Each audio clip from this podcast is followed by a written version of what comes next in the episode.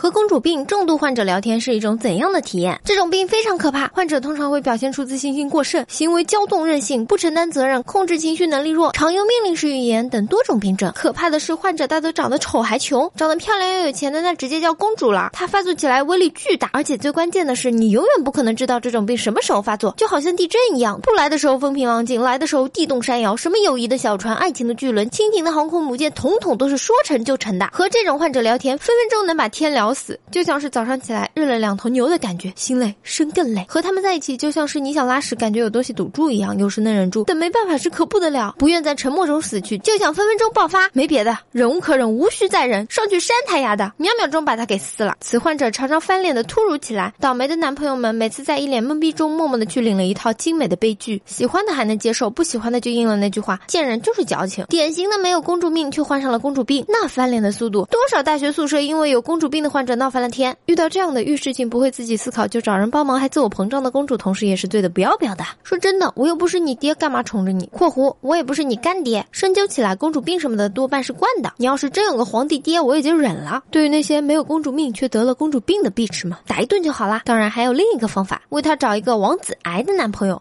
祝他们相爱相杀一辈子。然而单身狗貌似连可以宠溺的公主都没有，对于以上各种抱怨他们是不屑的。有人聊天还敢挑，如果我能和公主病聊天，那简直就是穷屌丝突然中了彩票一毛一样啊！最后妈妈要忠告各位，公主病是会上瘾的，为了全社会的和谐与安定，求尽早治愈各位身边的公主病的朋友们。